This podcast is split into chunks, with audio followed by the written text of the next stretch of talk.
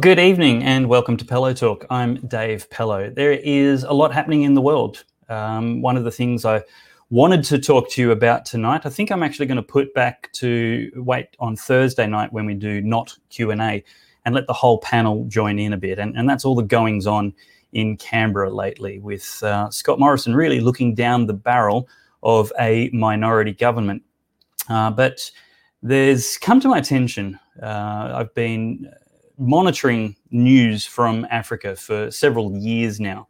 About three years ago, I did an interview with a prominent South African uh, thought leader who is actually very significant and is actually um, many years ago involved in planning, uh, in charge of planning the state funeral for Nelson Mandela. Uh, he's somebody who's very much in the mainstream and uh, very reputable. Uh, and ever since then, I've been involved in his private WhatsApp group and, and getting lots of updates um, on on what's going on in uh, in the continent of Africa. And it came to my attention that there is an emerging humanitarian crisis going on in Mozambique, care of uh, the Islamic State, and it's actually quite atrocious and uh, quite horrific. And uh, I don't know if the media aren't as concerned because it's not politically useful for their preferred narrative. I don't know if they're less concerned because the people being uh, slaughtered are African. Um, that's horrendous in either case. Uh, but I care, and I'm sure you care. And so I asked Simon Roche if he would uh, join me again at short notice, and to my great delight, he was available. And uh, so I can add Simon to the show right now. Uh, Simon, thank you very much for joining Pellowe Talk. It's uh, great to be face to face again. Yeah, great. Thank you very much for having Suidlanders, Dave. Now, uh, we might get into uh, what Suidlanders is a little bit later, um, but tell me what kind of um, things, what's, what's, if you can just brief us, what's happening in Mozambique? Why should the international community be concerned? Describe the humanitarian crisis unfolding there now, please. David, by no stretch of the imagination am I a, a strategist uh, or a, a, a soldier. So I speak really as a layman. However, we've been monitoring this for going on three years with some people at the Army War College in Pennsylvania United States of America. And we've been receiving on an ongoing basis very good information about what has been transpiring. So, as a non expert, I can kind of uh, regurgitate it for your audience. And it runs something like this About three years ago, during some setbacks uh, in the ISIL or ISIS uh, theater of operations in Syria, Iraq, and uh, neighboring countries. An initiative was begun in the north of Mozambique. Now, uh, South Africa is at the very southern tip of Africa, and going up the east coast, the Indian Ocean coastline, you then get Mozambique as our first neighbor, and our next neighbor is Tanzania. Now, Tanzania and northern Mozambique have for centuries had indigenous Muslim populations. They've always been there, although they have generally been regarded by the rest of the Islamic world as recalcitrant, as not very good Muslims, as sloppy Muslims. And so uh, during this kind of hiatus in the ISIL activities, all of a sudden we began to see about three and a half, uh, about three, perhaps two and a half years ago, uh, some kind of rumblings in the northernmost province of Mozambique, which is uh, uh, uh neighbors uh, Tanzania to, to its north. The province is called Cabo Delgado. And this has coincided with the development by Total, or Total, if you prefer, the uh, energy and fuel giant, the French energy and fuel giant, uh, the development by uh, Total of Africa's largest ever infrastructure project, running at 20 billion United States dollars, which is Wow. Very, very substantial. Yes. Mozambique has uh, been generally recognized to be the poorest country in the world over the past three or four decades. Sometimes it changes places, you know, to second to last or third to last. But the reality is, you've got a quite simply dog, dog, dog poor country that all of a sudden discovers a liquefied natural gas field beyond anybody's imagination. Total comes in and starts developing it. And all of a sudden, these uh, ISIS type guys come in and they, they start causing trouble. And what it has led to, I'm, I'm skipping out a lot of details, which we can get into as we discuss. But to come to a point, what it has led to is that last Wednesday, the town of Palma was overrun initially by swordsmen. This has not been reported in any of the mainstream media, but we are following some very, very, very good sources that have always been reliable. Initially, on the outskirts of the town of Palma, where Total's uh, base of operations is, opposite this liquefied natural gas field, which is in the sea, it's some kilometers offshore. These guys came into town with swords, whirling them about their heads, and apparently they decapitated some people. Lo and behold, on Friday, an all out attack was launched on the town. Now, the Mozambican forces have had years to prepare for this, but they're weak. It is a poor, poor, poor country, and the Mozambican forces mm. are not worth, you know, the breath that you describe them with. And so they've been overrun. And in the process, uh, a number of expatriate workers were killed.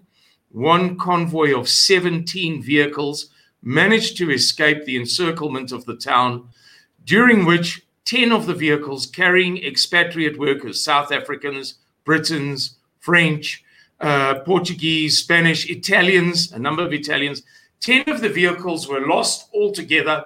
And nobody knows where they are. Whether all of the occupants were killed apparently there were about 50 people crammed into those 10 vehicles. And the other seven vehicles made it out with the loss of seven occupants shot to dead, shot, shot dead as they were running their ambushes out of town. And that's about the gist of it, Dave.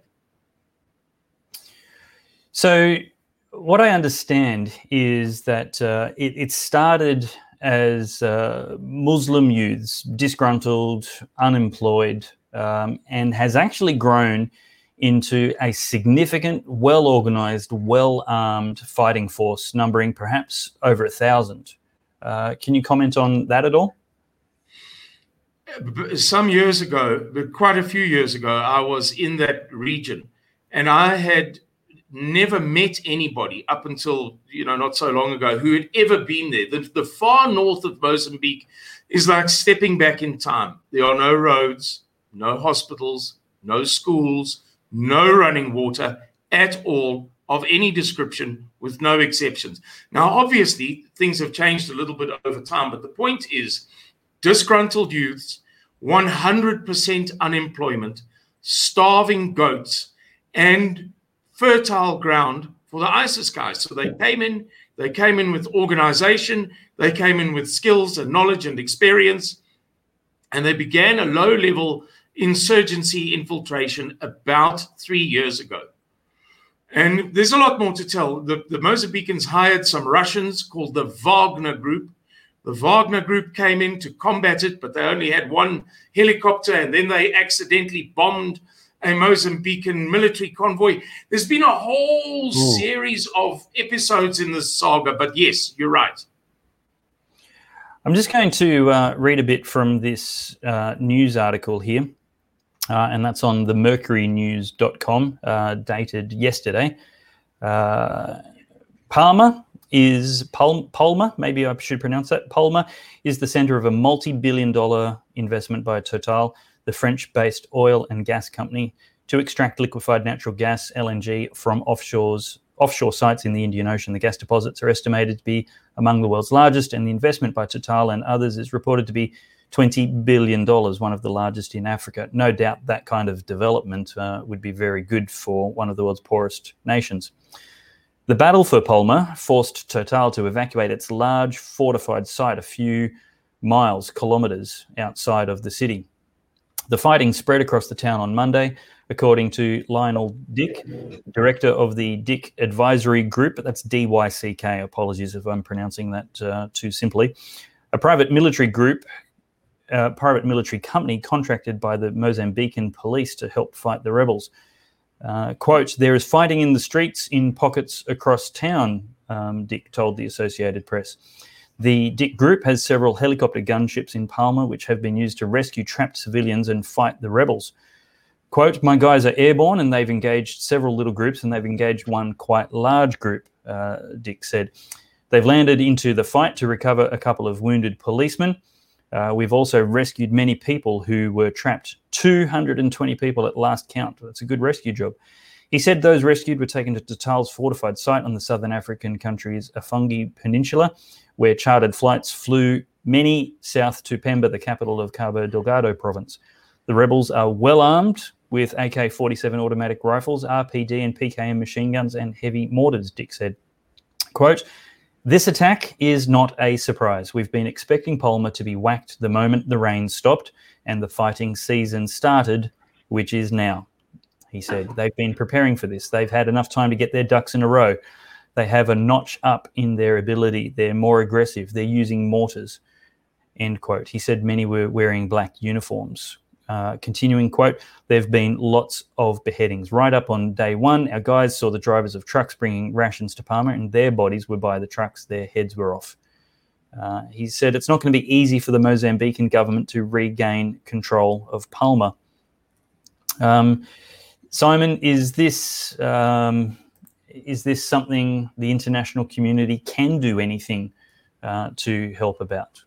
Uh, ISIS well, have got control of this strategic town um, in in Mozambique.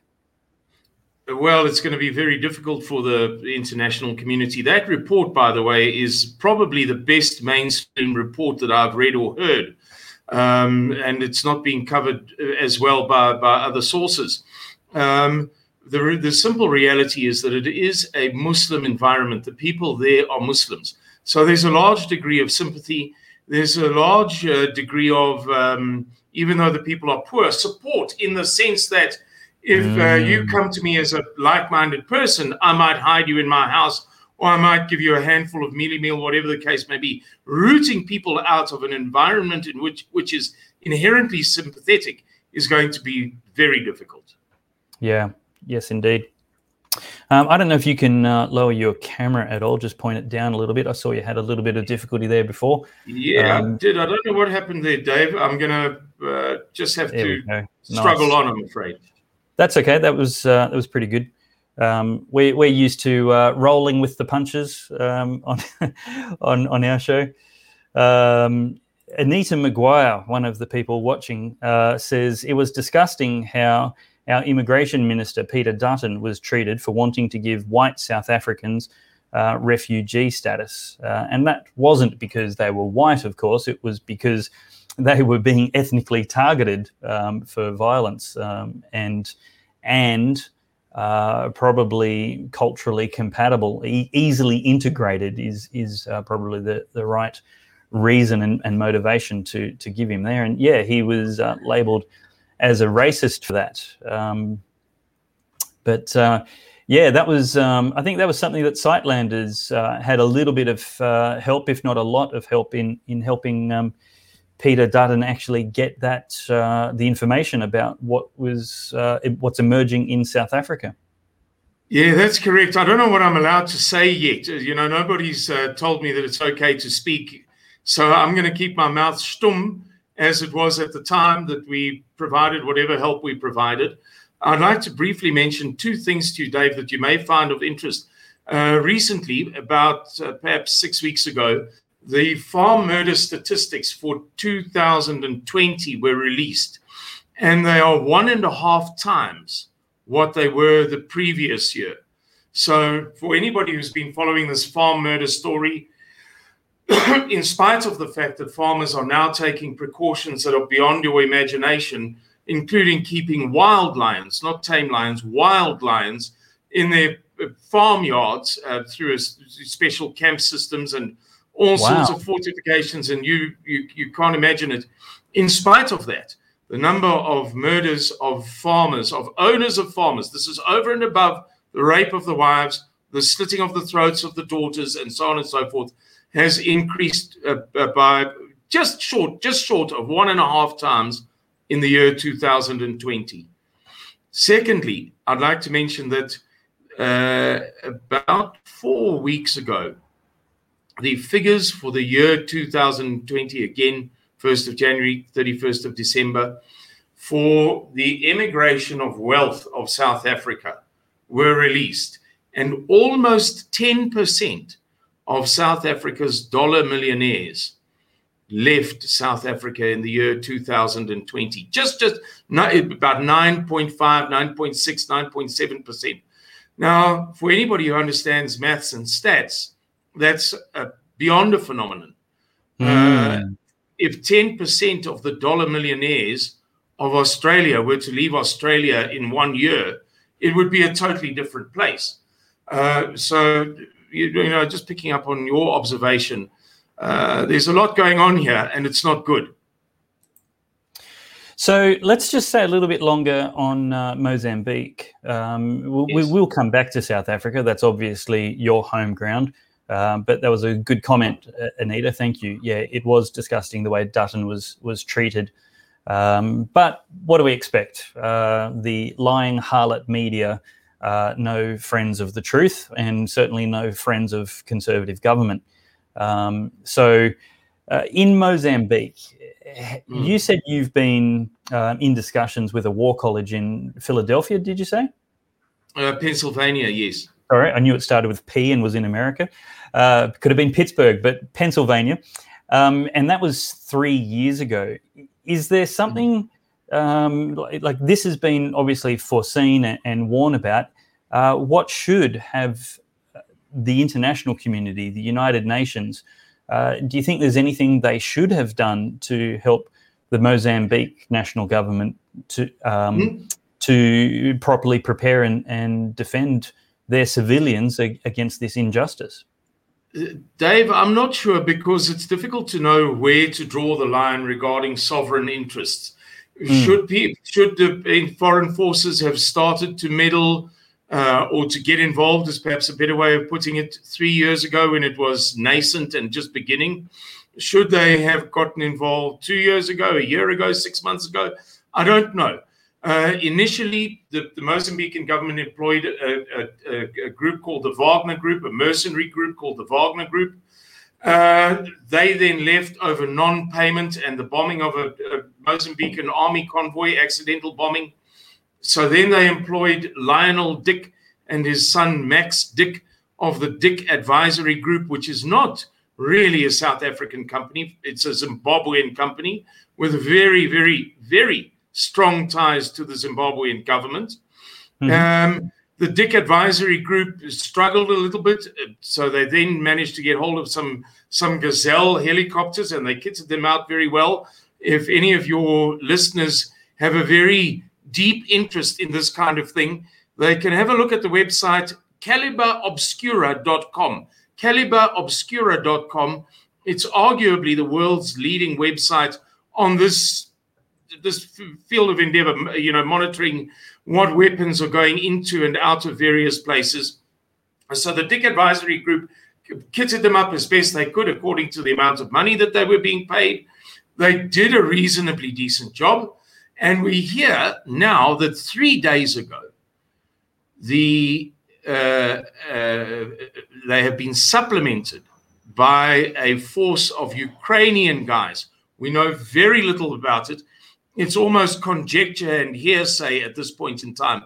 However, it's worth noting that the sources that are telling us this are impeccable sources, brilliant sources. So, should the international community have gotten involved? I don't know. There have been lots of guys involved for quite some time. It hasn't made a difference. Now it's getting serious. It's threatening a $20 billion project.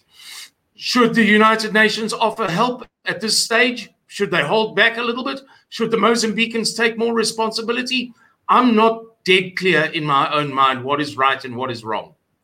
Yeah, sure. I guess we could talk about it and speculate, but even if you're in my opinions uh, on on uh, you know uh, imperialistic intervention in, in other nations uh, aside, I assume Mozambique's a member of the United Nations, and um, the United Nations is there to essentially protect and preserve the status quo of legitimate governments. And certainly, Islamic State terrorist insurgencies uh, rebelling against the government uh, would seem to be in the purview of why Mozambique, what Mozambique would expect, um, uh, you know, as a membership benefit.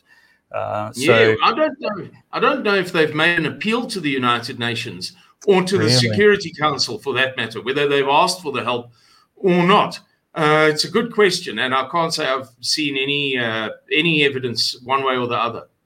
Uh, I guess what I'm worried about is that we're not going to uh, I don't want to see another situation like the Rwandan genocide, where the United Nations saw it all happening, had observers on the ground, could have intervened, and they just sat on their hands to bureaucratically pass the buck until it was all too late and millions of people have died. I, uh, again, philosophically, I, I, don't know if that's something we're obliged to, as foreigners, uh, as military capable um, foreigners, obliged to intervene in um, mm. especially uninvited. I, I, think that's probably mm. clear. Mm. If not invited, then no. But um, there's there's something individually in me which which wants to save a million lives where we can, and and mm. you know, what's mm. going on in, in, in Syria and wherever ISIS goes, they're a cancer and and uh, so so damaging and and toxic for the the life and vibrancy and, and flourishing of a mm. nation.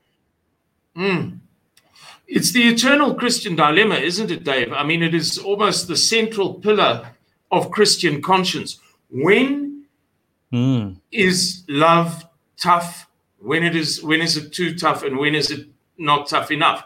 Uh, you know, gentle and Jesus, meek and mild. You know, we when, don't want to confuse you... that um, that that justice and that defense of the innocent and the vulnerable. We don't want to confuse that defense compassion with a with a imperialistic imposition of what's ultimately just a democratic culture versus uh, a more violent, less democratic culture. The thing is, though, that in Africa and in the Muslim world, those two things are confused. They are really fused together, mm. um, like a, two soldered wires. Uh, and they they struggle to discern between the two, and perhaps rightly so. I, I, honestly, my sympathies tend more towards them than the historic disposition, our historic disposition, uh, whether it be in Vietnam or Korea or wherever the case may be. You know, we could argue about this stuff all day long, but Africans are very hesitant to have foreigners on their their shores, and Muslims yeah. are very hesitant to see what they regard as crusaders on their shores.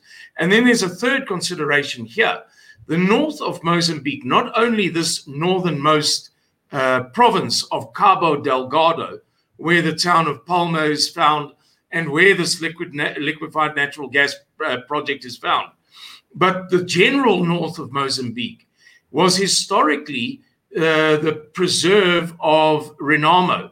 Uh, during the Mozambican civil war for many years, the you know the one civil war, the, the one force uh, the one actor was, uh, uh, you know, completely occupied the North. Do they want to see a balance of power tipping at all? Foreigners coming in, perhaps them being sidelined, Mozambican forces using the foreigners as a Trojan horse to take over this uh, region as big as most countries in Europe, uh, you know, and to leave them on the sidelines. I think that there are, I suspect, I, I, I, don't know for certain, but I suspect that there are many Mozambicans who frankly don't want the clean water and democracy of the West in this picture.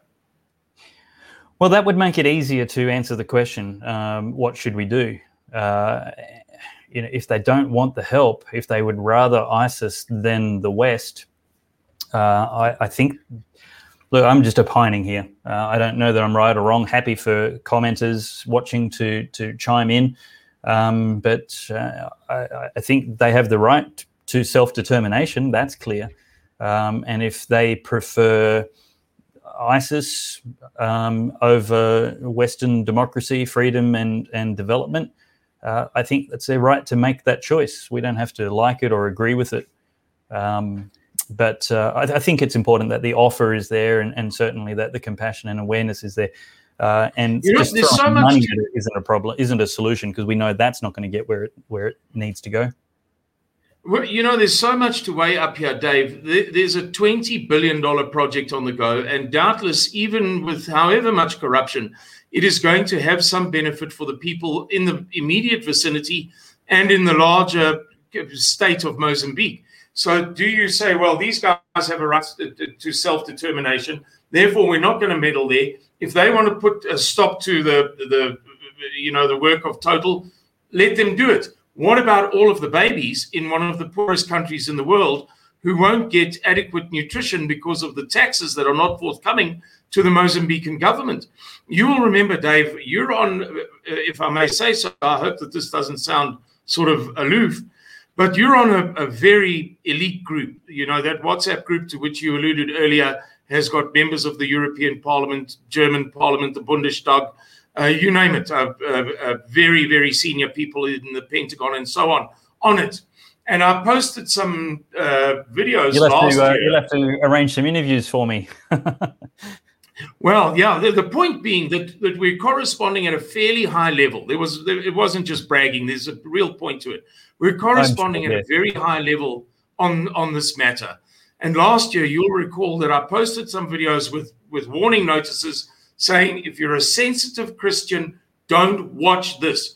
But for those of you for whom it is relevant to see the severity of the matter, for whom it is pertinent and germane, have a look. Mm. And I posted videos of women being raped and then murdered in Mozambique in this conflict. Uh, they were absolutely heartrending. Yes. Now, do I, as a Christian, have a moral obligation to interfere in your domestic affairs for the sake of your wife, whether you like it or not, because you're beating her to a bloody pulp? Or must I keep out of your house? I, what I'm saying to you is that the dilemma is beyond me. I, I don't have a good, clever, straight answer for you.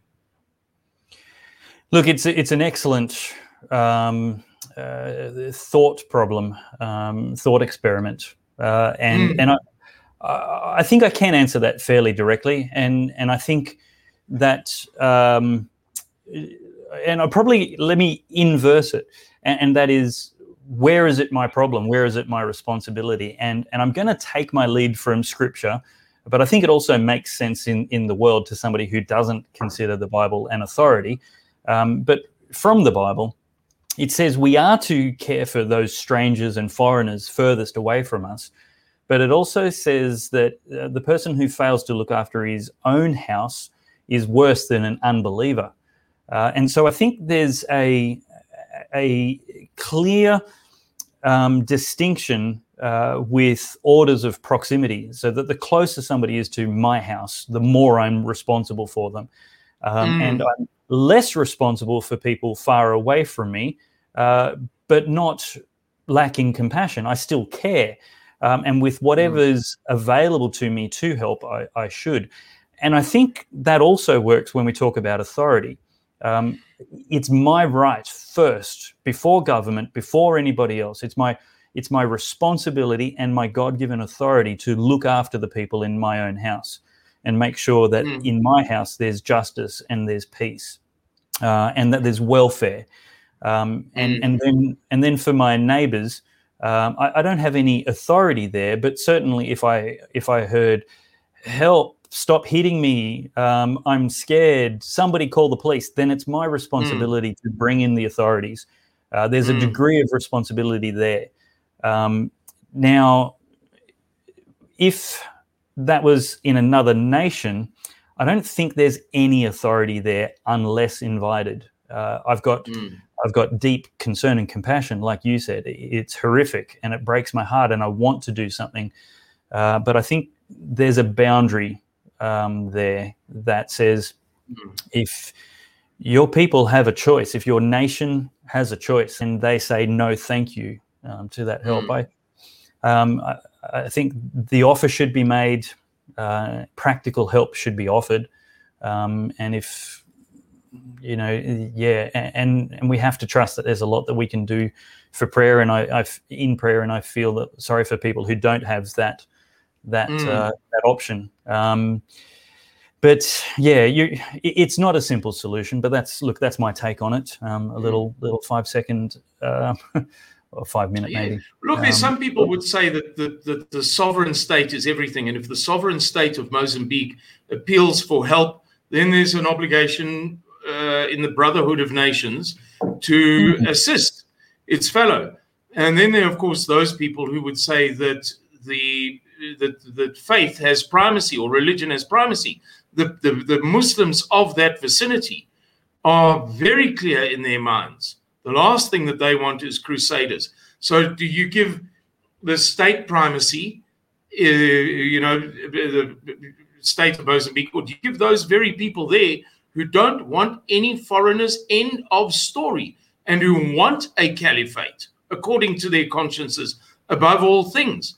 Uh, mm-hmm. I should mention to you, for those of your viewers who have an interest in this, that the the the, the theater of endeavor in this story, that is to say, the very south of Tanzania and the northernmost province of, of Mozambique, are strongly connected to uh, the ISCA, Islamic State in Central Africa, which is based around Kivu in Eastern uh, Democratic uh, Republic of Congo, Congo DRC.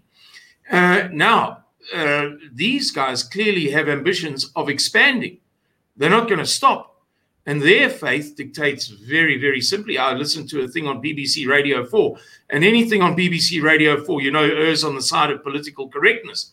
Mm. Uh, just recently, in which uh, an Oxford Don spoke about the expansion of Islam across Africa. And he said the reason why it was the most expa- successful uh, proselytizing of any faith of any faith in history is because it was done by the sword. End of story. So now, where do you draw the line? Where where do you say these guys in northern Mozambique may not expand their caliphate any further because the people on the on the on the periphery, the next bunch of people that they're going to convert, don't want it. And where do you say, well, you know, Islam, it's a, a, religion of peace. They're entitled to do what they like. They they converted North Africa. Augustine, Saint Augustine came from Hippo. Saint Augustine was a North African. It was a Christian environment. Egypt wow. was a Christian environment. Mm. Uh, Lebanon was a Christian environment. Syria, a Christian environment. Asia Minor, Turkey, the, the letters of St. Paul to the churches, those were to Christians in a Christian world. The Muslims came along and said, We're not having any of this. We, our swords are bigger than yours, and we're going to chop your heads off, and you can't stop us. A hundred years later, or a thousand years later, does anybody complain? No, the issue went away. So the reality is that it is a near intractable dilemma that is probably only going to be resolved by self interest. That is to say, Total is going to apply whatever pressure it has to apply to ensure that the United States of America, Pakistan, Uzbek, you name it, that mm. they come there with whatever forces are required to suppress the uprising. Then, on the other hand, they will do what they always do is that they will give a $500 million donation to the, the head of the local tribes, and he will uh, in the African patronage stereotype. He will allow it to filter downwards to the people around him. And there will be an effective balance reached at some point. But until that point is reached, the competing forces are going to endeavor to take as much ground as they can so yeah. that when it comes to that point of, you know, the final showdown and the final bribe, they're in the strongest position. Yeah. Now, a question I've got for you, and you may not have the the foggiest idea how to answer this, so feel free to say I don't know. How much influence? I, I think the biggest concern right now in the world is not Islamic terrorism and the expansion of IS, but China. How much Marxist politics is there existing in Mozambique that is friendly to IS, and and what's China's influence there, if you know it all? David, the ingress of China into Africa is far greater than is being reported um, by the average mainstream media. I can tell you stories that will, you know, be difficult for you to believe. Uh, the the Chinese are going wherever they can get food that they can't produce at home, and wherever they can get strategic resources that they can't produce at home. Uh, I live in a region which provides about four fifths, over four fifths of the world's manganese, and not far from a region that, that provides, well, in 2005, provided 100% of the world's chrome. And we see the trucks passing here every day getting more and more and more and more and more and more. There's a consumption of resources being undertaken by China now, which was recently covered on Zero Hedge, in which the author did a, a scholarly job of proving. I'd like to use the word proving because it was very scholarly. That China is consuming uh, uh, uh, uh resources at a rate that has hitherto only been seen throughout all of history in times of warfare. It is consuming three times the amount of resources than, or, or, or buying up three times the amount of resources that it can possibly consume.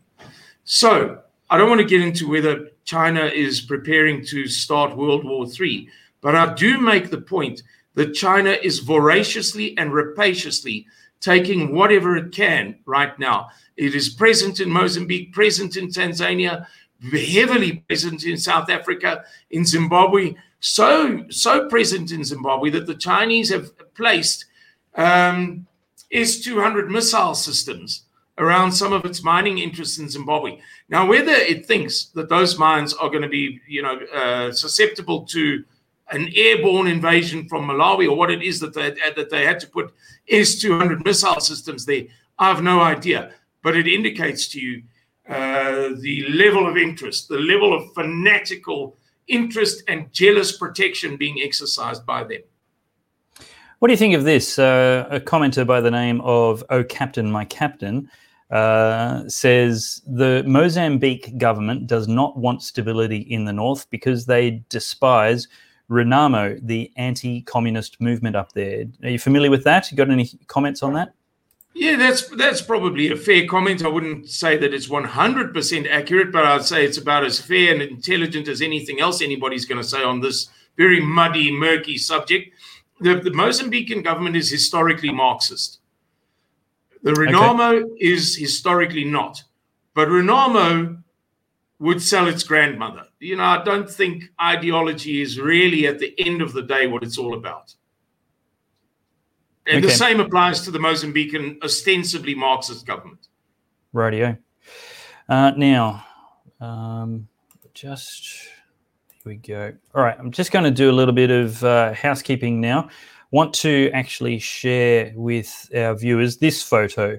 Uh, you may remember um, that on not Q and A last week, uh, we talked about Alexandra Marshall, one of the regular Good Sauce commentators uh, and about her uh, house being wiped out and destroyed in the floods.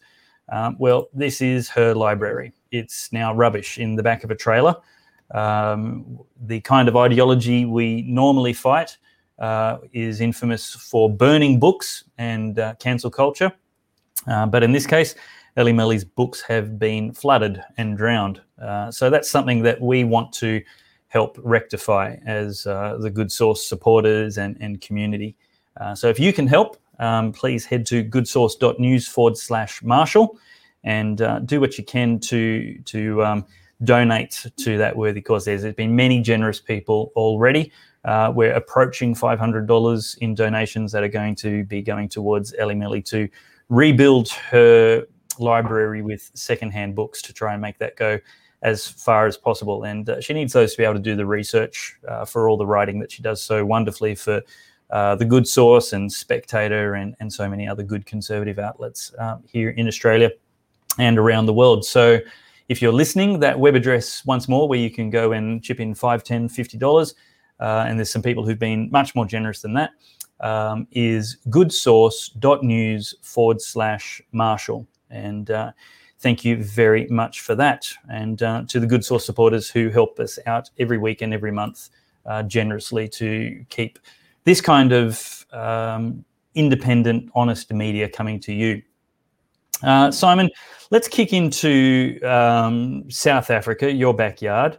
And I've got a provocative uh, comment here from uh, one viewer that I'm sure you might take some exception to. Um, and it might not be sympathetic, but it might just be observational. Uh, Bo James Heyman says many people are of the opinion. Sorry, this comment's blocking your face at the moment. It's in the lower half of the screen. Uh, Bo says many people are of the opinion that white South Africans get what they deserve for the Dutch invasion of South Africa. How can we expect world government intervention when this is the opinion on the ground? Morality has left most of these countries. So he might not be sympathetic with that opinion, but uh, he says many people are of the opinion uh, that white South Africans are the invaders and deserve to be expelled. Uh, I think the the word is um, uh, expropriation without compensation. Yeah. Uh, well, it's a contentious thing, Dave. Where do you draw the line? Um, shall we begin with the uh, the forced conversion of North Africa? That seems like a nice place to begin. It's not too far, not three thousand years ago, but uh, not too recently either. So let's take back North Africa for uh, what fifteen hundred years ago. Exactly, not not quite, but close enough. 12, 1300 years ago. Let's yeah. let's take let's take that that back for Christ, Christianity, and then we talk about the next matter. I think I think the next matter that we should talk about is the East African slave trade. Now, the, the West African slave trade, that is to say, to the Americas, to South America and the Caribbean mostly, and to a very small extent, statistically speaking, uh, the total numbers involved was something like 11 million, something like plus or minus, give or take 11 million. So let's do this. We'll get on to the East African slave trade in a second.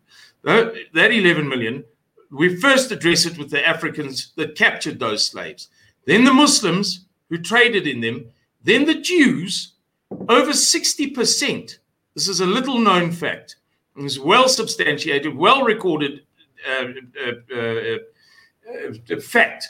Then the Jews who transported them, because the overwhelming majority of the ships that transported the slaves to the Americas were owned by Jews, it was a, a sphere of endeavor that was heavily dominated by Jews. Right. Then we go to the East African slave trade. Now, the reason why there are no uh, descendants to be found of black Bantu type people in in the east uh, in the uh, the Arabian Peninsula is because all of those slaves were castrated. The males were castrated at the moment they got off the boat. Let's settle those matters, and then we'll whine about Louisiana. I don't know where we start and where we begin this thing. In 1652, the Dutch established a, a, a, trading station on the 6th of April, 1652, in South Africa. The first black, proper black people encountered were encountered by a man called Captain Robert J. Gordon, who worked for the Dutch East India Company in December of. And where was uh, this, sorry?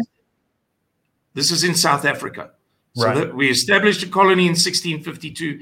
In 1777, early 1778, 125 years later, can you look me in the eyes and tell me that it took 125 years for the first white American settlers to meet red Indians? Or that it took the Australians 125 years to meet uh, Aborigines? This is recorded. This is fact. You don't have to like it but it remains the truth. Meaning that comfortably 40% of South Africa had not yet been settled by the tribes, the black tribes descending from Central Africa. This is a well known recorded science. So we're getting what we deserve. Can we also have the 40% where we don't deserve it without problems? This, you know what this is like. I don't know if you have this in Australia, but in South Africa, whenever there's a big motor race at Monza or a World Cup uh, uh, rugby, World Cup soccer, whatever, the Coca Cola and our big uh, uh, telephony providers have competitions where you can win four days in Monza in a five star hotel by scratching under the lid of a Coca Cola bottle. When you watch the race, you and your woman, the whole lot, two two front row seats. I feel like I just won two front row seats in the same way to the finals of the world stupidity comp- uh, competition to the world championships of stupidity is that comment that you just featured by Bo Baden or whatever his name is. Bless him, but he's dumb. Yeah, he was uh, not actually sympathizing with it. He was just uh, observing. That's what some people on the ground think. Uh, and I think you've actually, uh, look, I've certainly come across people since talking to you where I say, oh, you know, things are bad in South Africa, and they're white South Africans, and, and they know or they claim to know nothing about it. Um, I, I, think uh, you've explained in other interviews uh, that there is a maybe a large percentage of white South Africans um, who are either unaware or, or just disagreeing that there's any problem at all? Well, you know, Dave, it is a phenomenon, or we we believe it's a phenomenon. We white South Africans tend to believe that when our brothers, I have a brother who's overseas, I had another brother who was overseas for 10 or 15 years, they tend to forget about South Africa. It's a funny thing. Maybe it's scientific, maybe it's not scientific, I don't know. But let, let me give you a, a brief illustration. Our police force has just lost legal access to its own central firearms registry. What? So the police force is under law not entitled to know who owns firearms. A couple, uh, these are separate events, but they've occurred. But it's their registry. It's their registry, yeah. and they're not allowed to access it. Uh, so yeah, who does yeah. access it? Is the question. The people who designed the software who weren't paid. The DNA database of the DNA database of South Africa is no longer functional, meaning you may wow. or may not know, Dave, that the statistic uh, there's an organization called People Opposed to Women's Abuse, which is the leading activist organization in South Africa concerning gender based violence. And they work very closely in conjunction with scholars, universities, and so on. And they say that the percentage of women who will be raped once in their lifetime is 35%. Then there are others, more, who will be raped twice, thrice, four times, and so on. Right. Yeah. So, in order to prosecute those crimes, obviously DNA is a vital, vital thing. Otherwise, it's he said, she said the DNA database of the Republic of South Africa at the moment does not exist, is not functional at all, not slightly, a little bit. Simon's a wild, racist, right wing exaggerate. No, not at all. Mm. No, no rape cases. 35 out of 100 women in South Africa will be raped once in their lives. Not one at the moment of those cases can be prosecuted. So I'm very pleased for all the white South Africans li- living in, in, in, in Perth and Wellington and Toronto believe that there's not that much going on in South Africa.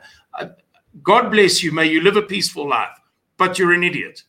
You know, I, I told you lo- that last year, almost just short of 10% of all of the dollar millionaires in South Africa left South Africa left. You must know that when the most capable, competent, brightest, competitive, uh, the best of the gene pool That's are running away at 10% a, a year, that there is something wrong, regardless of what people in uh, Sydney, you know, uh, who were formerly from Boksburg, what they may think. God bless them. Um, the the, so the general evidence. What's the possibility of what's the possibility of white South Africans who are still residents in South Africa not knowing about the farm massacres and and other uh, dysfunctionalities going on in South Africa right now? Is there such a sheltered lifestyle possible where there's nothing wrong with their internet, their electricity, or their crime statistics? Yeah, yeah, absolutely. I know many of them, many, many of them. Uh, blood family, family by marriage many people who don't want to know this stuff. My mother said to me uh, not so long ago, uh, we were we were talking about there's a there's a big uh, problem with pensions uh, over the past five years, as it has recently been demonstrated on I believe the 16th of October, 10th or the 16th of October last year, by a man called Magnus Heystek, who is uh, a partner in the with the Oppenheimers in a, a company called Brenthurst Wealth. In other words, he's a supremely competent man who works with the wealthiest cleverest, sharpest people in the world, demonstrated that all pensions in South Africa, bar none, lost 30 to 40% of their value over the past five years. Now, if I chat to my mom about that and say, Mom, be a little bit careful. Mommy, think about this. Mom, you and dad are reaching a certain age now. Mom, you must chat to my other brother. He's so good at this kind of thing. Let him help you, but just be aware her answer to me is Simon, I would rather stick my head in the ground like an ostrich than deal with what is happening in the country at the moment. I had a similar, not the same, but a similar conversation with my father. And he said to me, Simon, uh, my father is a pious man, maybe the most pious man I know, who never uses the name of God in vain, who never says things lightly. He said to me, Simon, if I thought about the things that you thought all about all day, I would commit suicide. There's no possible way that I could cope with it. I spoke to one of my brothers about this stuff. A nice conversation, a pleasant conversation, not hectoring, not haranguing, just nice, easy conversation.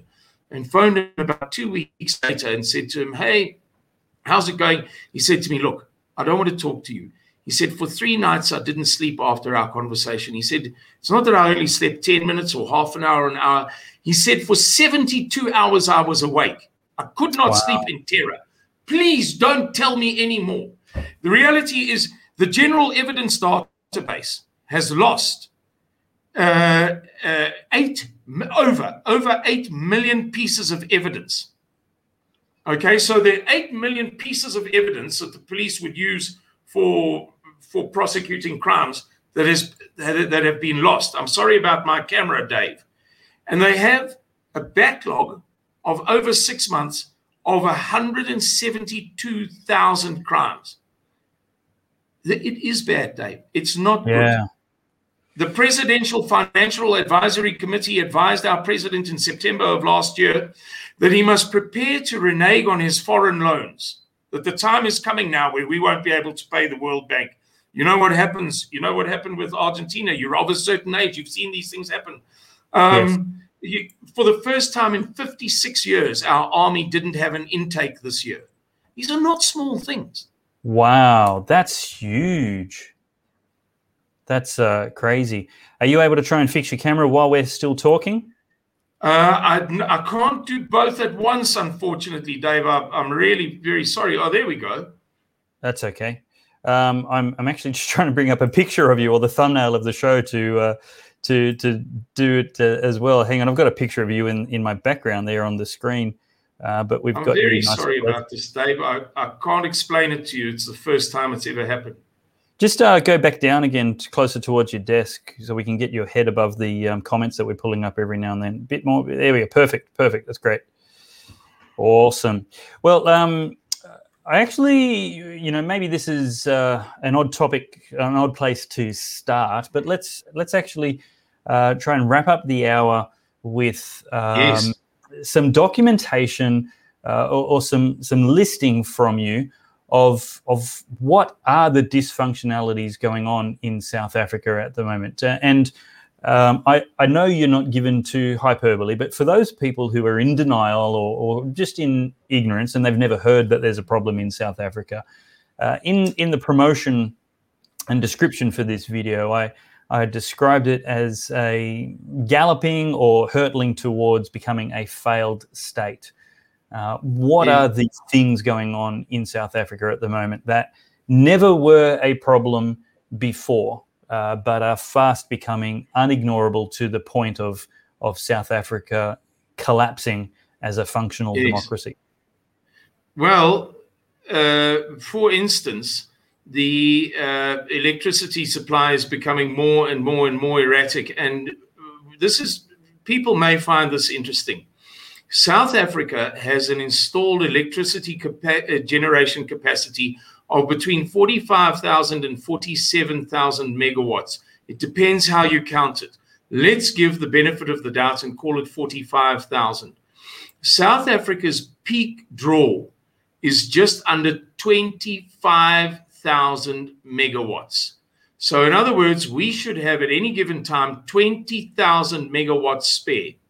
So, when uh, people read in the newspapers, maybe viewers of yours in Australia who keep up with South African news, when they read that South Africa is, is 5,000 megawatts short, in other words, that it's only developing at a certain point of, in time 19,000 megawatts, it doesn't mean that 5,000 megawatts is not available. It means that 26,000 megawatts of 45,000 is not available. So the electricity crisis in South Africa is, in fact, enormous. Over 50% of the generation de- uh, or the development capacity is not functional. Two weeks ago, the city of Johannesburg and its water reticulation partners, namely uh, Rand Water and Joburg Water, announced that they would implement cuts of 45% due to non payment, not non payment necessarily by the consumers of the water, but the people through whom they pay. So, what happens is you, David, use a certain amount of water every month. You've got to get it to the water authority at the top of the mountain, whoever they are in your in your area, uh, and you pay through somebody. That money is being stolen so wholesale that they started cutting water. So in one week, two weeks ago, we had a situation where 45% of the water of 13% of Africa's economy, 13% of Africa's economy is found just in Johannesburg and surrounds, the okay. little mini state of Gauteng, the mini province of Gauteng. 45% of the water and a meaningful amount of the electricity uh, was not being uh, was not being provided because of the theft of funds. Now, so you mean the, the taps are just turned off? There's the the there's nothing in the taps when they turn the tap on. That 45% mm. of the town has no water at all. Not just 45% of the dam to go around everybody, but the taps are dry in 45% of the town. How they do it is they reduce the pressure by 45%. So, in theory, you can get 55% of what you used to be able to get out of your taps, which is not the end of the world. Except that in some cases, in areas that lie in you know the wrong height, I'm not a water engineer, but I read sure. an article about this they get none at all. There were about 20 uh, regions of Johannesburg, not, not mere suburbs, but regions of Johannesburg or greater Johannesburg that go yeah. no water at all because at the best of times, their pressure is not very great. So when it's reduced overall by 45%, they get none at all. Um, you, wow. you, know, the, the ambulance service, the, the, the and, state and said, ambulance service. Sorry, before you go on to the ambulance service, you said the the money to pay for the water is being hmm. stolen. So somebody's tried to pay for the water. Is it the government that's tried to pay for the water? And, and how does the money get stolen? There is a, a, direct equivalent in the village in which I live. I'm coming to you from the village of Fund, which is on the Van der Kloof Dam on the Orange River, which is more or less in the center of South Africa. If anybody wants to take a look on Google Maps or Google Earth, in our village, we have what's known as uh, penalty power, meaning that our power gets cut off because the electricity provider hasn't received its money. What happened was that we paid our money. We, I, I as a consumer, I pay my money, I pay for the electricity I use. That mm-hmm. money gets passed on to the African National Congress authorities. The authorities then keep the money and they stole about 50 million just uh, for electricity. But they have no money to put chlorine in the water. And because we're on the rim of a dam, obviously we lie higher. The houses are higher than the dam, obviously. Mm-hmm.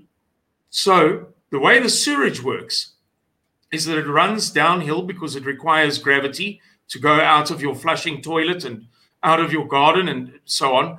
It has to run downhill. So it runs down almost to the rim of the dam and then gets pumped back uphill from a central point or a number of central collection points to the sewerage farm. There is no money for diesel for the generators for those uh, uh pumps meaning that the, the, the, the, the sewage has been running out of the sewerage pipes, out of the manholes into the dam. This is one of the largest dams in the whole of Africa. It's 100 kilometers long. The dam wall is 99 meters high to the water and 110 or 112 meters high altogether. It's an edifice. It's like the, the Hoover Dam. It's like the Aswan High Dam. It's enormous.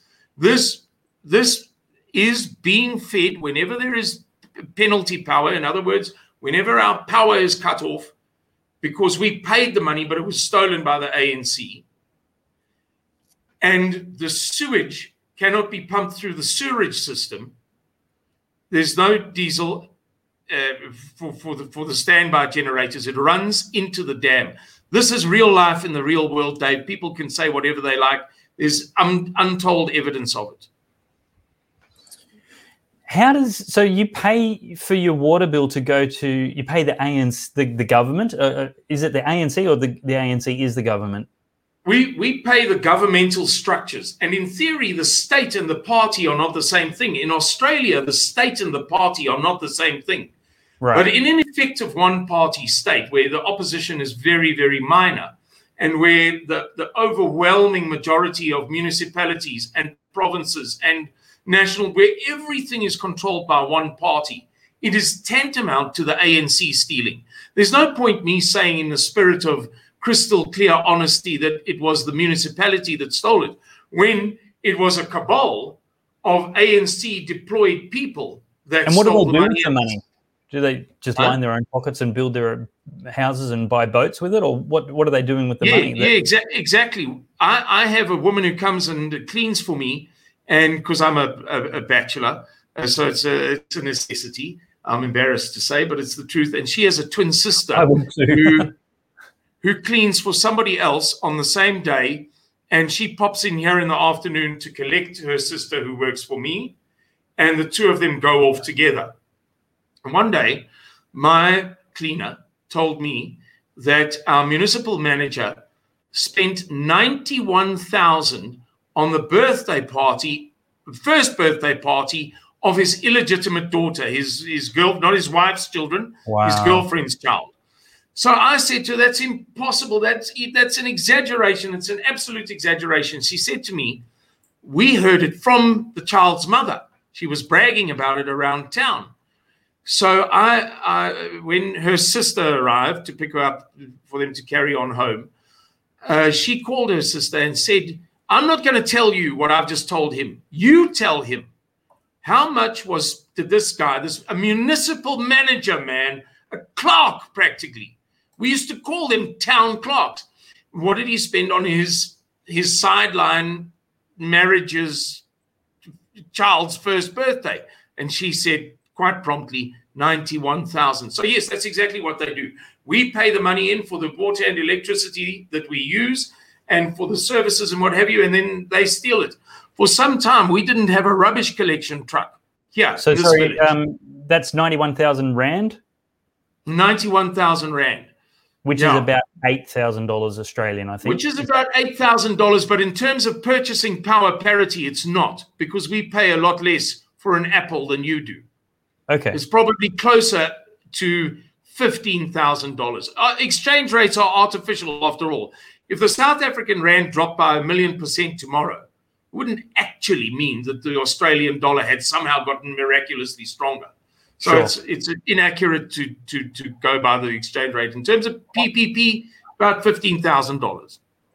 Andre Nepkin says, as a South African, I can assure you that he is not exaggerating. In reality, the decline is horrendous. I interrupted you before when you were uh, just clarifying some points. Uh, but you were going to talk about ambulance service as uh, an example oh, of South African state failing. you you can't believe this stuff. You can't make it up, Dave.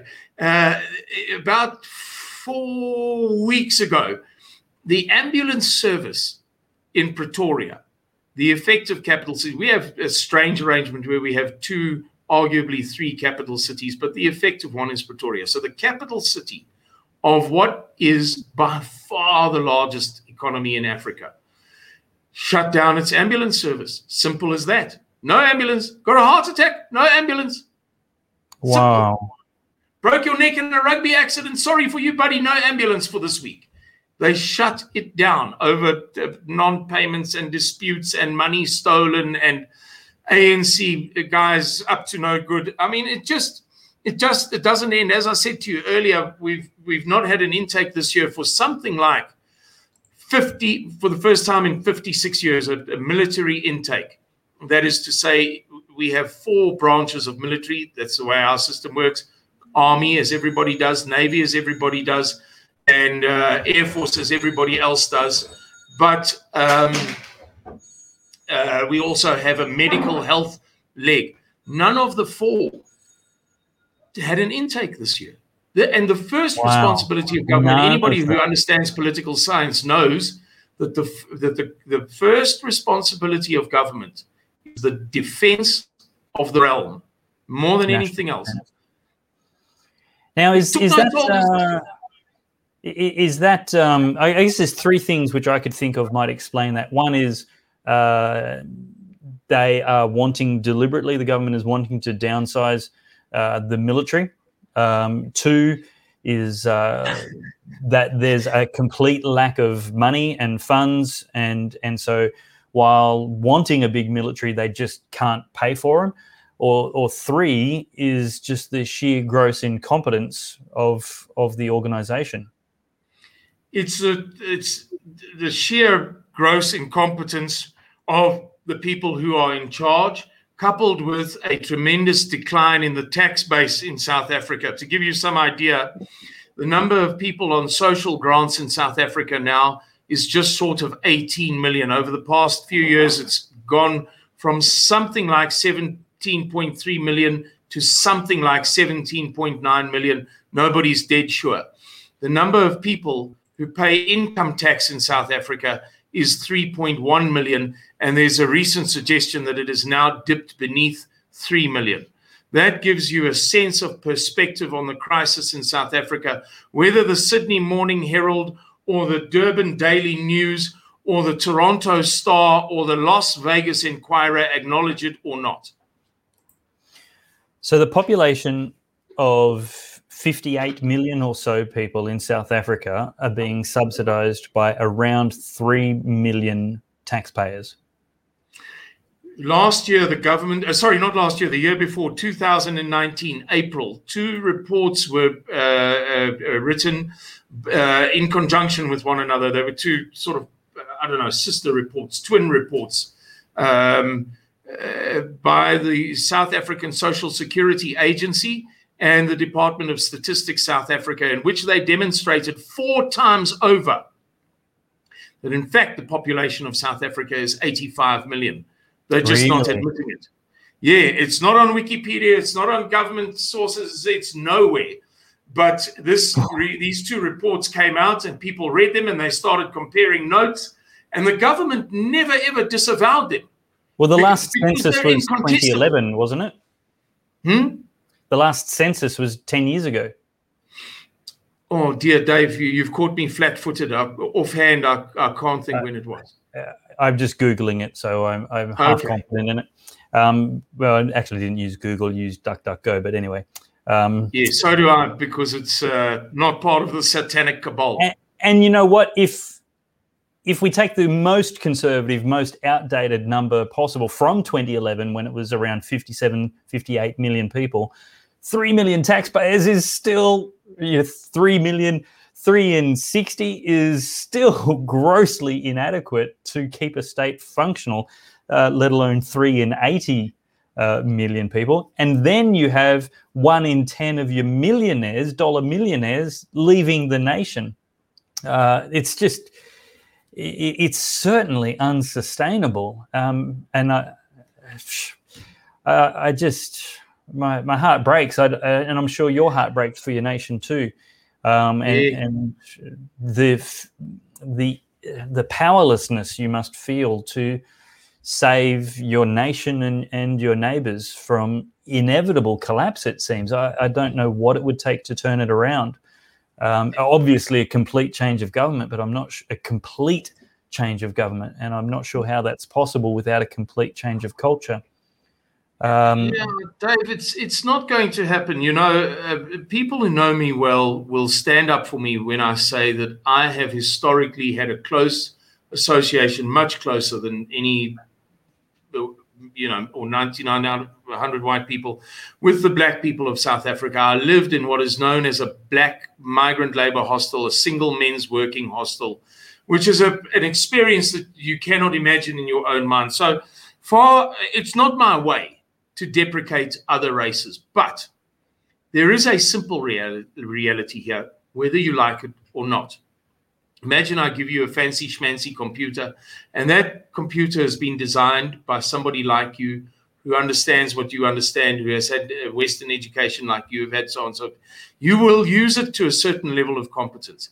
If I give it to somebody in an environment in which it has been proven 888,000 times that there is an IQ problem apart from education, apart from uh, uh, uh, uh, uh nutrition, apart from everything, that there is a gene pool of cats that is slightly mentally weaker than most other cats.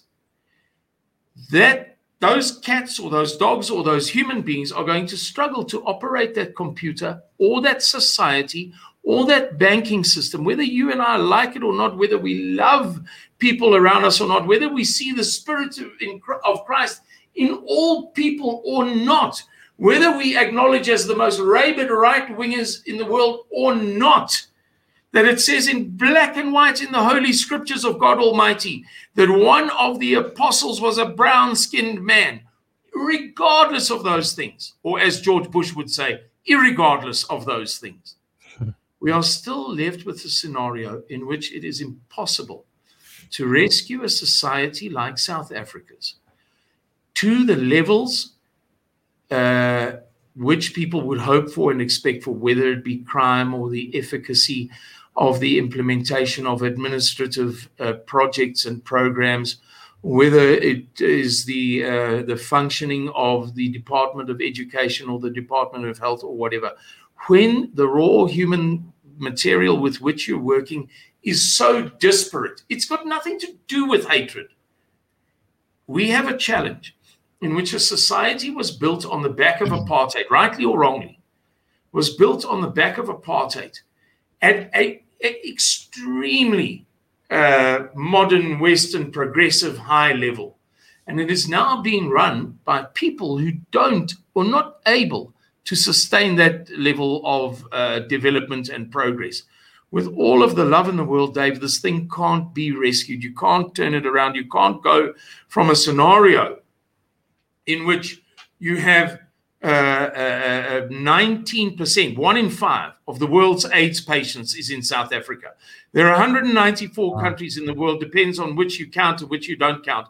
194. One country has one in five of the patients because the people said that the government was lying when the government said that you mustn't have sex with too many people, you mustn't have unprotected sex, that AIDS is carried through semen and so on. They said the government is stupid we know better. To fix that is it's it's it's like cleaning the Augean stables, and it's not going to happen.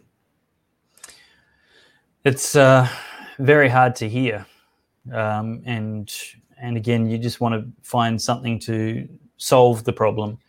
Uh, but the proof is in the pudding, and and the nation is going the way it is. Amanda Grobler says many of us expats still have family over there and worry about them day in and day out. Bo James Heyman um, asks this question, Simon. Is it true that outside of the greater cities, you need private security to travel? not not in all of the places all of the time by no means and this is this kind of one of these great ironies of south africa is that you can live perfectly safely forever and ever in certain places but in other places you you have to be uh, fearful where i live it's as safe as houses but we've recently recorded our first four burglaries in three years in in the past three weeks so this kind of you know, trouble is spreading. Where my parents live is extremely safe. But where my sons and their mom live, which is in a leafy, pretty northern suburb of Johannesburg, for those of you who are familiar with it, it's Roosevelt Park between Delta Park and Victory Park. Uh, beautiful, exquisite area, lovely, near Emmarentia Dam. Uh, they've been burgled and their entire house cleaned out twice. So it's in some areas are hopelessly unsafe to travel. You're crazy if you travel uh, in daylight hours or during the dark. But there are other places where it's not so safe. And when I say places are unsafe, I'm not talking about uh, in in townships or bad areas. I'm talking about normal areas, ordinary areas, but which just happen to have become crime hotspots and where you would no longer let your wife pass any longer. Wow.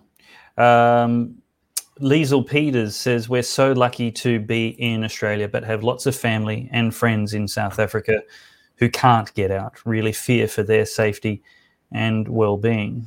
Um, and uh, somebody whose name I don't want to put on the screen says, God bless the Boers. Um, and Anita McGuire, I'm not sure what this means. Yes, I've struck supposedly black South African children in Australia who speak French. Um, I'm not sure what that's about. Um, uh, and Mama asks a question for you, Simon. What did Mandela do to solve the problems of South Africa? That's a question that's far too deep to answer. There are two schools of thought there. The one was that he was a Trojan horse and nothing but a Trojan horse. Um, there is ample evidence, particularly from the Institute for Race Relations, a no- notoriously and infamously liberal organization, which is now writing how what is happening in South Africa is the uh, concluding period to a 60 year long program of national democratic revolution, which is uh, based upon a concept called colonialism of a special type it's meant to emulate Leninist style revolution, but in another way. There's another school of thought that says, no, no, no, no, no, no. We shouldn't be looking at all the negative. Nelson Mandela, if it wasn't for him, we wouldn't have had a peaceful transition. We wouldn't have had peace for the past going on 27 years. It'll be 27 years on the 27th of April since there were multiracial first multiracial elections. So, do we thank God for 27 years of peace but rape and decline? Or do we say this was always a Trojan horse? It was always a, just another way of achieving communism in South Africa, which, by the way, the Institute for Race Relations doesn't base its, uh, its allegations on opinion or conjecture. It bases them on original African National Congress documents that are being reiterated and re endorsed and re reaffirmed to this very day. In other words, the African National mm. Congress will tell you through its own documents that we are hell bent on communism in South Africa. So, was he a bad guy for, for facilitating, like a wolf in sheep's clothing, like a pedophile priest in his cassock, uh, you know, this revolution? Or was he, thank God, the kind of interim measure that prevented all out war 27, 28, 29, 30 years ago? Um, Pete asks, do you believe South Africa will be the next Zimbabwe? He's hoping not. I do believe that South Africa will be, be one of the next Zimbabwe's. I won't give you a long sermon on, on all of the evidence, but there's certain things happening in our uh, fiscal, financial, and economic sphere now that indicate that the government is going to have to resort to inflation to eradicate debt, and that inflation will will get out of control. This this is a, a scientific thing. It's not a matter of opinion. This is based on on solid science. Um, uh, however, I don't believe that we are going to be the only ones. Um, I, I don't want to get very far off the subject, but yesterday I watched a video featuring a man who is arguably the world's leading prognosticator, predictor, forecaster of uh, his uh, of economic trends or economic developments. A man by the name of Harry S. Dent Jr. being interviewed by Sky News Australia, in which he talks about something that we Suidlanders have been talking about for two years by way of comparison.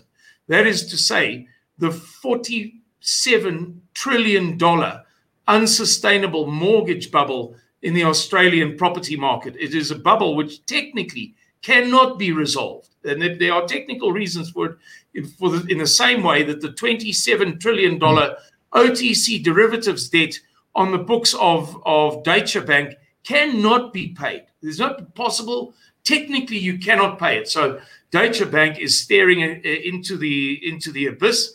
The Australian housing market is staring into the abyss sooner or later the cows must, the chickens must come home to roost.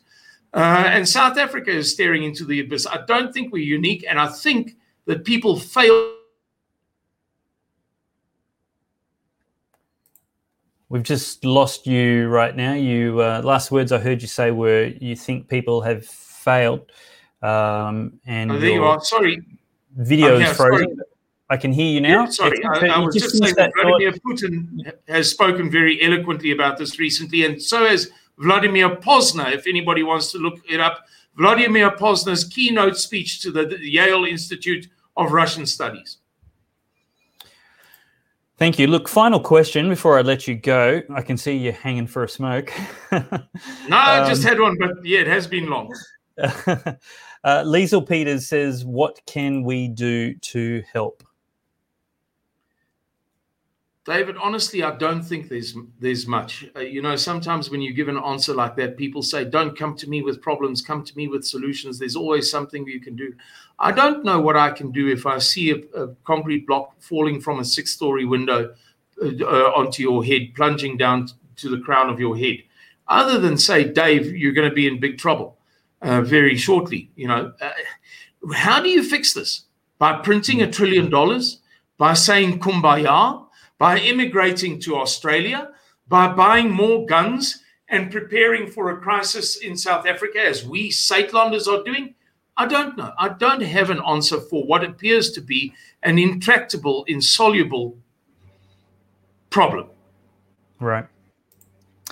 Well, if um, you'd like to keep up with what's happening in uh, South Africa and what Suidlanders is uh, doing uh, and and making aware, uh, making the world aware of, um, please head to their website, suidlanders.org. For those listening to the podcast, that's spelt S U I D L A N D E R S dot org. Suidlanders.org. Forgive me for my Australian attempt at uh, at uh, your language, Simon. What what's the, the what's the well? I've had a couple of Thank you. You're um, very kind.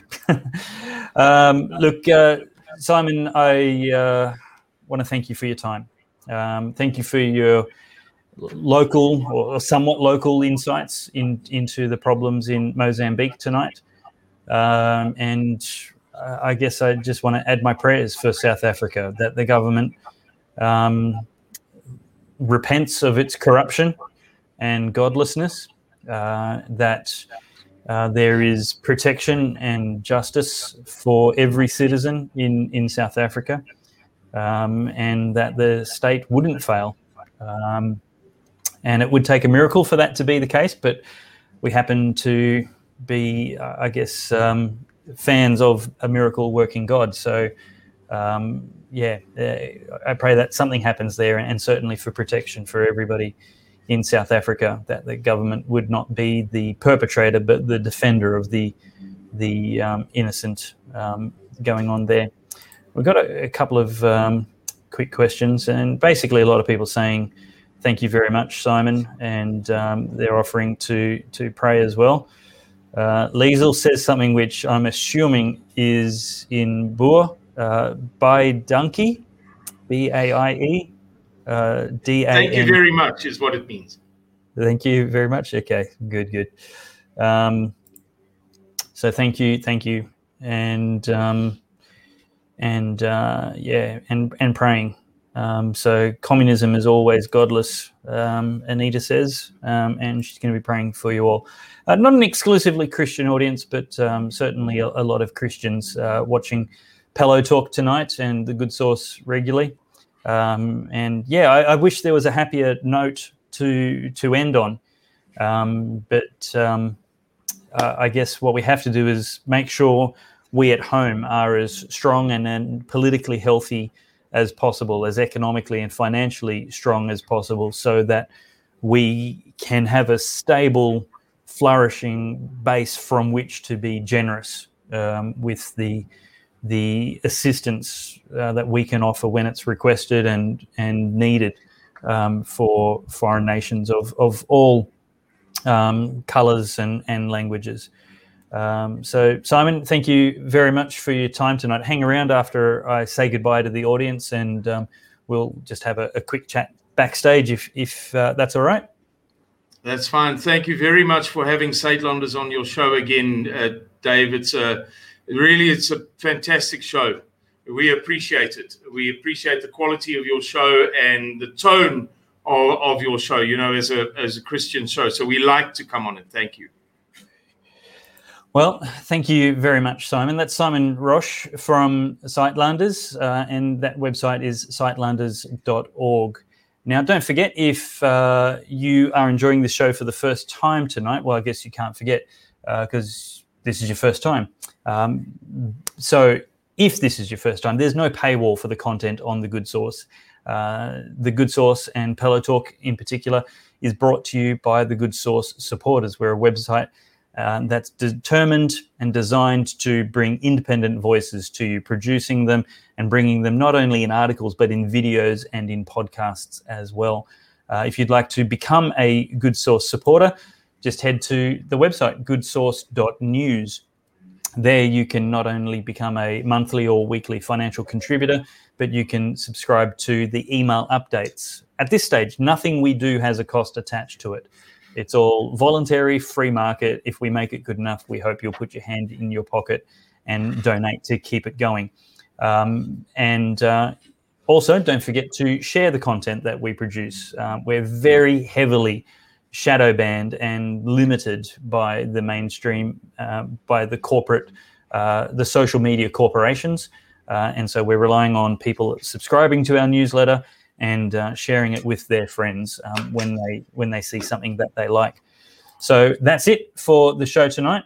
Uh, I want to again thank you very much for your uh, time and your comments and your involvement in the show. And uh, we hope that we will see you next week. Good night.